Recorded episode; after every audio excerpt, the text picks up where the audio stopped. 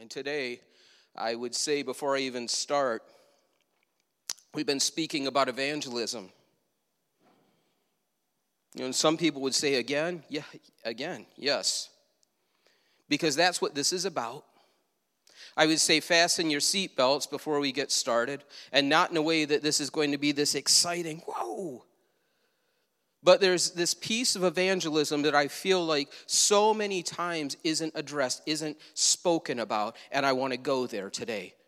As you know, I've been speaking uh, a study by Greg Laurie, Tell Someone. God will use you to open doors God will use your story to be able to articulate his goodness to people. The gospel, as we know it, it means good news. And you may be sitting here and thinking, I've heard this so many times before, but I want it to go a little deeper today. Only one third of Americans know what the term gospel means. See, so it's hitting me. Like, if we're called to go into all the world, if we're called to do things, it's hitting me that there's this idea that everyone knows what I know. Like I've been raised in church, and I'm not saying that in a boastful way, I'm saying that in a blessed way. But when I have experience and there's people that don't know Jesus Christ or have never heard about Jesus Christ, what I say from my knowledge base about him may go over their head. Everyone needs to hear the good news. We ended the service last week by putting up those scriptures, those Romans Road scriptures that we need to be articulate in, that we need to be able to speak to people and point out in God's word, even when it's not in my hand, to say, God's word says this here. Go look that up. Or you know what? Here it is on my phone. I'll show you. We need to be able to do that. This idea of sin, all have sinned and fall short of the glory of God. If we say that we have no sin, we deceive ourselves and the truth is not in us. It says in 1 John 1 8. Here is a truth sin is real.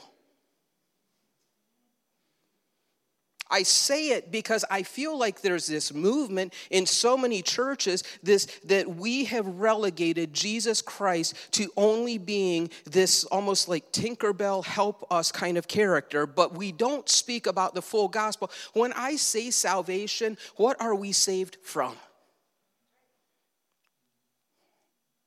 Not everyone grew up with a pew underneath them. Before we throw the words, do we know how to speak to people who have no base in Jesus Christ? So, when you say the word sin, one of the definitions of sin is a trespass. Now, when you say that, it can relate to people. If you just throw down sin, they have heard the word so many times, just like gospel. There's gospel music. When you tell someone something, oh, it's the gospel truth, but do they relate it to the good news as in the Bible? When it comes to this subject here of sin, and we talk about trespass, when you see a trespassing sign, you know what it means no trespassing. Down at the bottom of the hill, there's this junkyard. I have seen enough movies in my lifetime to know not to climb over the junkyard fence. I know. There's this place, it's called Area 51. If you watch whatever that guy with the big hair, the aliens guy, he's always talking about it. But see, there's signs there that it says if you cross past this point, you will be arrested and you can be shot. It's not just shame, shame, everybody knows your name. No, it's you you could die. Ephesians 2 1 says, We were dead in our trespass and our sin. See, I was dead before Jesus Christ came into my life. You were dead before he came into your life. We have all crossed a line. There used to be this thing on TV, it was Kirk Cameron and this other guy, and they do the way of the master, and they go out and they do street evangelism, and they would ask people about the Ten Commandments. Had they broken any of the Ten Commandments? You know, and a lot of people don't have a problem with killing. It's not something they struggle with, killing people. But some people really have a hard time when it comes to idols in their life, when it comes to lying. And so he would ask, Have you ever done one of these things? And when they would answer, Well, yeah, I broke this one and that one. And he would bring it around in a way to say, you know what, if you break one, it's like breaking all of them. There's a second definition of sin, and it's a Greek word, which I won't try to say because I'm not Greek and I will mess it up. It's to miss a mark. It's closely tied to this Greek word for archery. And the idea in archery is to hit the target every single time. And what's wild about it is if I was to shoot 10 arrows and put them on a target, if I put nine of them on the target, I would feel like I accomplished something. And everyone around be like, you put 90% of them in there. And we can get to a place when we think with our heart where we think God grades on some curve. But the truth is from James 2:10 for whosoever shall keep the whole law yet offend in one point he's guilty of them all.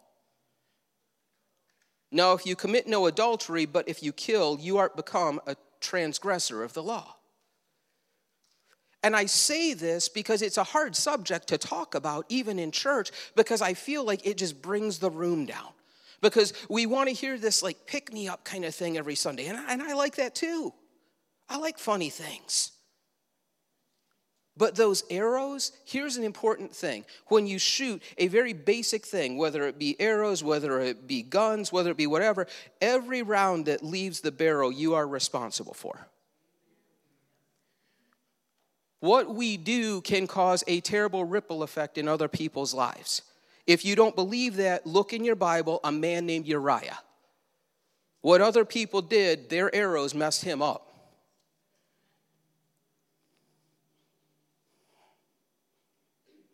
It's wild because I say this and I say this to the church.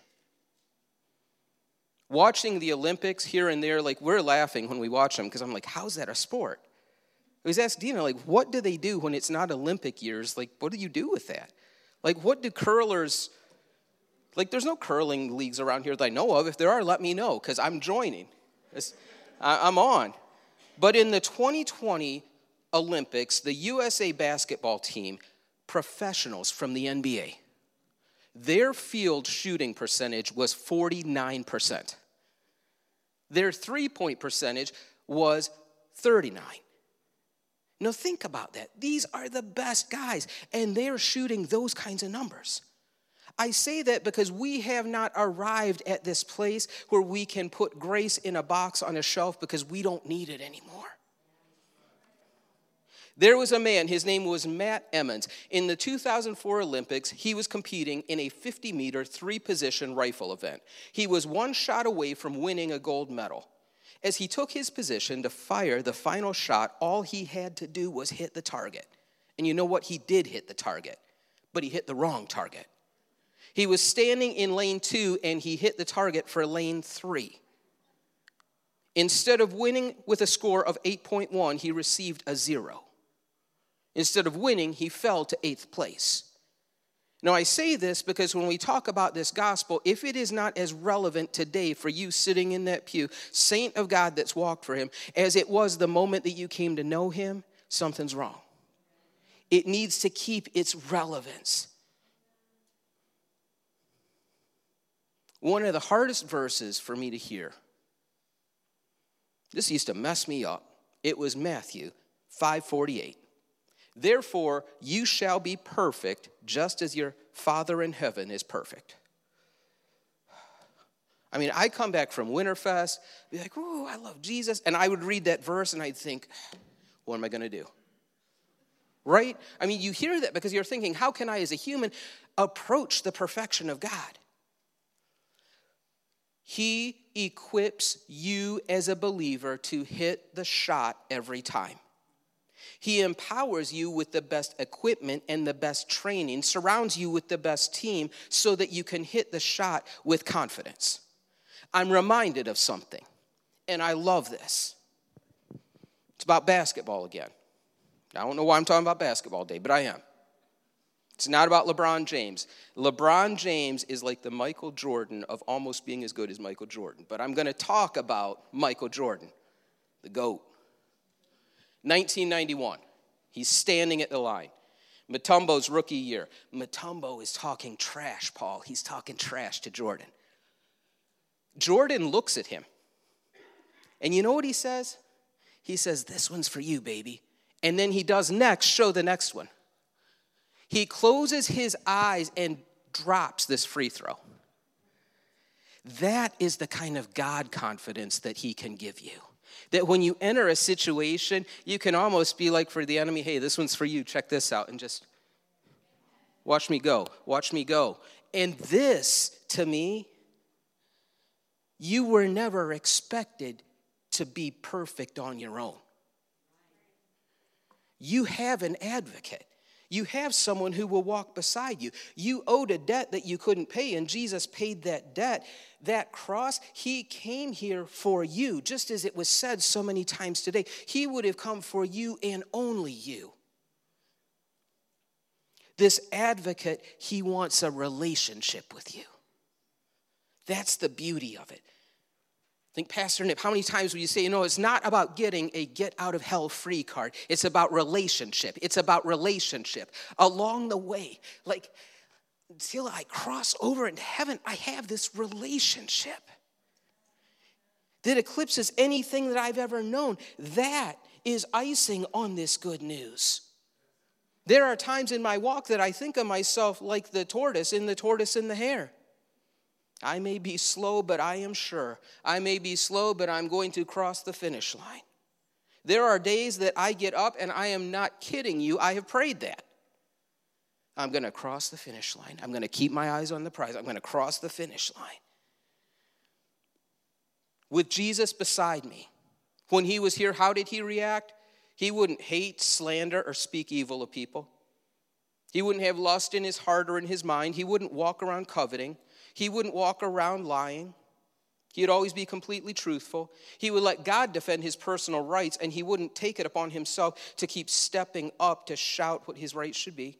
He would always love his neighbors and even his enemies.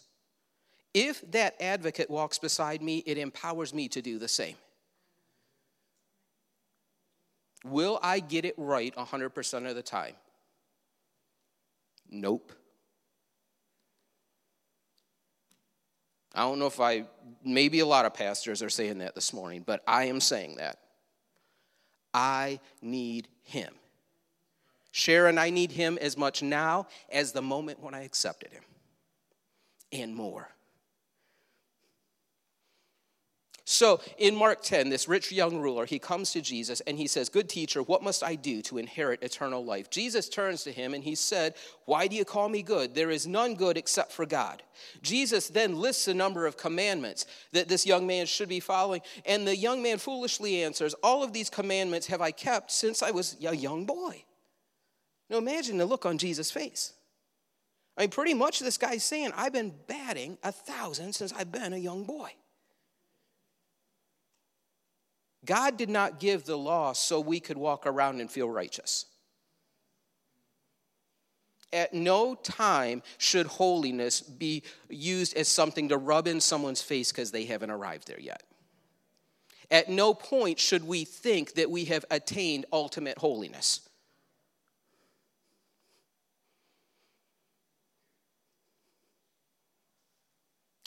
What the law does is it gives us this moral mirror that God set up to take a look and to realize that we in ourselves don't measure up. To say, I need you now. That word sin, when you're speaking with people and it comes to this gospel, and one thing that we've said all along, you use your story to open the door to begin to build the bridge. Then you get into God's word because God's word will speak for itself. And then you lead them to a place where you ask if they want to make a decision. But it's imperative that you be able, when you talk about the good news, to share that there is also bad news. See, this is when it gets heavy. I met several people in my life who were not believers in Jesus Christ, who had so many attributes that I wish that some Christians would have. that sounds mean, but it's true. It's true. You know, they're genuinely kind. They advocate for other people. You know, they're so accepting. There's all these things. But heaven is not for good people, it's for forgiven people. And I don't say that like because we're forgiven. And no, I say that should light a fire under us to get other people into heaven.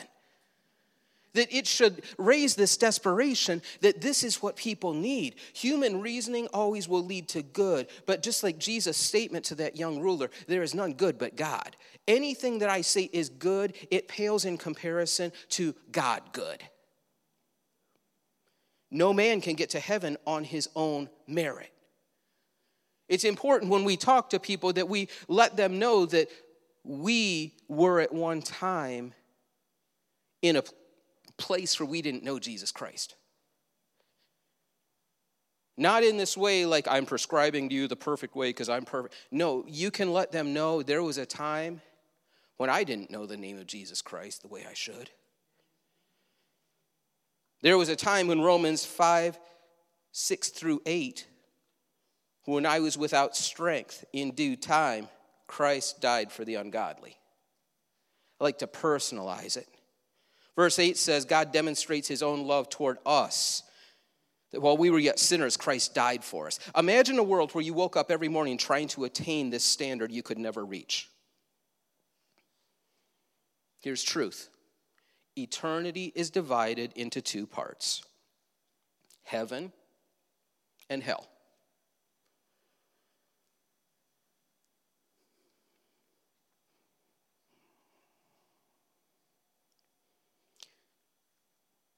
Just saying that cuts through me. Do I love this place? Oh, yeah. But I want to be set on fire for a passion for the lost. I want to be that person that they know in Lake County, like, oh, here he comes. Here comes the bridge builder, and the, yeah, we know.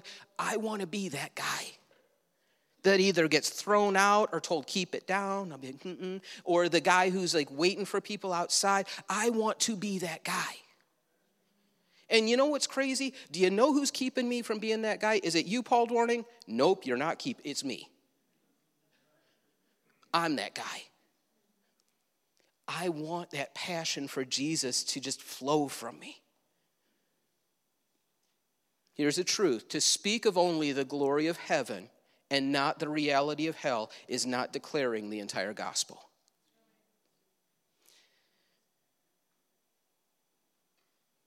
It is not this Jesus who comes along and you got a good life and he'll just make it better. It is confronting the fact that we are by nature sinners.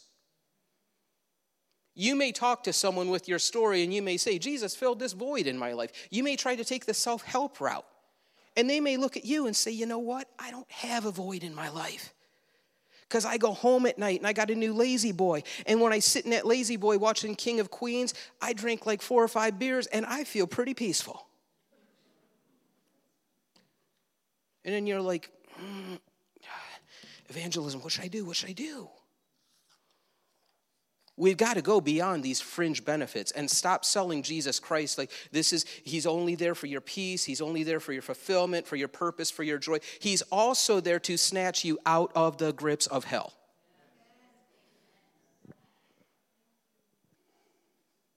if I only speak of Jesus like an as seen on TV kind of thing, like if I talk about Jesus like he's doggy steps, like yeah, help your doggy get on the bed, make your life easier. You know what? I could pick my dog up and put him on the bed. Jesus is not just this kind of thing that'll make my life better if I just if I just three easy payments.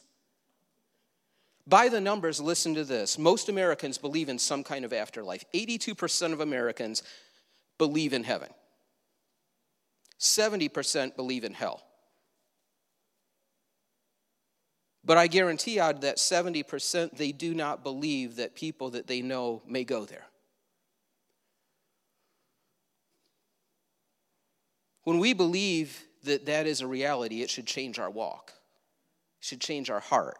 It should change how we look at people. You know, this idea, like when me and Dina have been talking, instead of me ready to take on the world because they're the enemy of God, they are held captive by sin.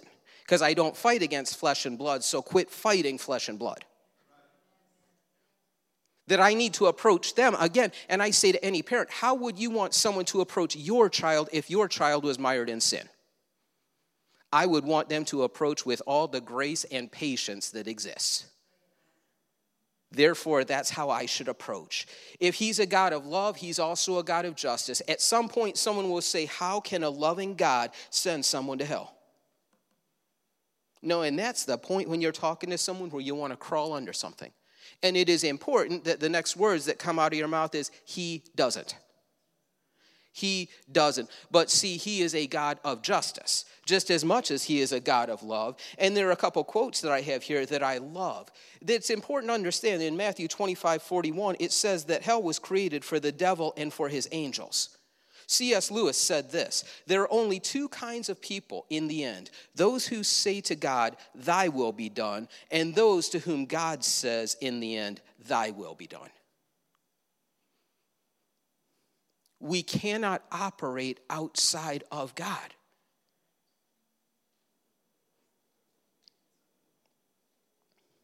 There are beautiful things in this life. Something that is bittersweet but beautiful is when a saint of God goes home. Something that is also a beautiful thing is someone who has not walked with God during their lifetime when they look at you, when they are sick, when they are on a deathbed, and they accept Jesus Christ for the first time. And you know that you know what awaits them is going to be so beautiful. Timothy Keller said, People only get in the afterlife what they've most wanted either to have God as Savior or Master or to be their own Savior and Master. In ourselves, we just want to get away from God. That's what the flesh does. I don't want to be confronted by holiness. I don't want to be confronted by change. I want to get away from it. God says this that I've equipped you with a free will. You are free to choose. But because I know what is best for you, I sent my son to die on a cross. And if you will choose hell, you will have to do so over his dead body. It needs to light a fire, church. Because this idea of evangelism isn't just so we can make more friends and have more people sit on the pews with us. It is because we know that the time is short. It's because we don't know what tomorrow holds. It's because we are going to be held responsible for what we say or do not say and I want to be able to put those words where they need to be. If you were walking down the street and you saw a house on fire, would you keep walking? Pray call 911. Probably go over to see if there's any way that you could help. If you didn't do that, it would be indifferent, if not criminal. It's the same thing when it comes to this gospel. We must give them the whole thing. Jesus uniquely qualified because he's the God man to build that bridge says in Acts 4:12 there is a salvation in no one else God has given no other name under heaven by which we must be saved. A few years ago Oprah came under fire cuz she said there's many paths to God. And people are like, "Oh yeah." According to the Bible, I can look up at the sky and it declares its handiwork. Like there's nowhere I can look. The other day I'm sitting in my car, true story, and a snowflake lands on my window and I just it's perfect. I'm just sitting there like Elsa, and I'm just like, God, you're so awesome. You're just so awesome. But everywhere you look, God's design screams out. But the truth is, Jesus Christ is the only way to heaven, and we need to tell people, shout it from the mountaintops, go everywhere that we can to say Jesus is the way. Romans 14, 12. So then every person among us will give account of himself to God. When you share the gospel, here's a pro tip. Not really, just fit there. Just I can say it. Always go for the cross. Here's a story. I'm going to be closing. Greg Laurie got an opportunity to go visit Billy Graham. Like Billy Graham. Filling stadiums, Billy Graham. You know how many souls have come into heaven through that ministry by him just being obedient? Billy Graham. He said, so he's sitting there and just how blown away he was. And Billy's wife, Ruth, she made them some fried chicken. And they're sitting there and they're eating the fried chicken. And they got a lazy Susan, you know, Billy, he'll turn it. And Greg, he's eating. And he said that Billy Graham looked at him and he said, Greg, would you like a Coke? How he said it. And he said, He is so authoritative. I took the Coke because, like, he just had this way. And, you know, God gave him this power. And he said, Billy, can I ask you a question? And in between the time he asks that and he goes ask a question, he just can't remember what the question is. He's kind of starstruck. He said to Billy Graham, If older Billy could go back and speak to younger Billy, after all the years you've done this, what advice would you give to him? He looked at him and he said, I would have preached about the cross even more. Because that's where the power is.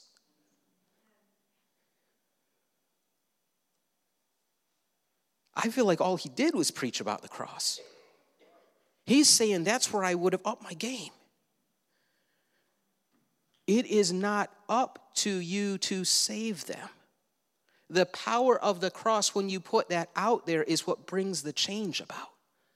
It is simply for you in humility to approach someone, to be humble enough to share your story, even the warts at times, to ask them, well, as you give these scriptures that make sense, relate it in a way that they can understand, to let them know that saying that this sin, it's not this condemnation, a me and you thing, it's a this is where I was and I want to pull you out of it thing, and then leading them to a place where they accept Jesus Christ.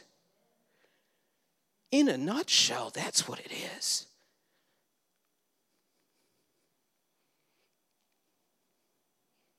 I'm going to close with a challenge. You know, Paul said, I determined not to know anything among you except Jesus Christ and Him crucified. Doesn't mean he put his nose up. It's like, yeah, whatever y'all are about, I'm not about. But it meant at the end of the day, it always came back to the cross. Every conversation came back to the cross. What he did with the mission, back to the cross. What is set before us as a body of Christ may seem like a tough job. It is. You may have someone look at you, Dawn, you may have someone look you right in the face and be like, What, you a holy roller? You think you're better than me? You may have that, right? They don't define you. And at the end of the day, before you go to sleep, you can say, God, I put it out there and I pointed to the cross. This week, be intentional. Be intentional. God may not attach bells to the person he wants you to witness to. He may not have a spotlight follow them, but I promise you that you will know. In closing, I'd like you to stand.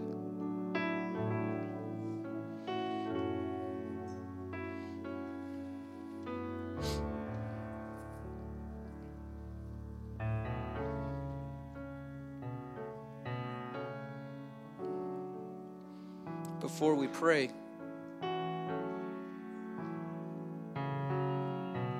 Whomever God was speaking to, I'll be sitting on the front row. Just waiting. I'll be sitting there for you. So when this is over, you can come find me. Love to talk to you. Let's pray. Father, I thank you for this gospel. I thank you for the fact that we have been entrusted with it. And Father, I pray that you would open the eyes of our hearts so that we may see people as you see them, so that there would be an urgency in winning the lost, in telling them about this great news, in knowing, Father, that you long to add to each church family into the kingdom. Because those that don't know you, they were us. Never let me forget your grace and let me always walk in your peace as your advocate. In the name of Jesus, amen.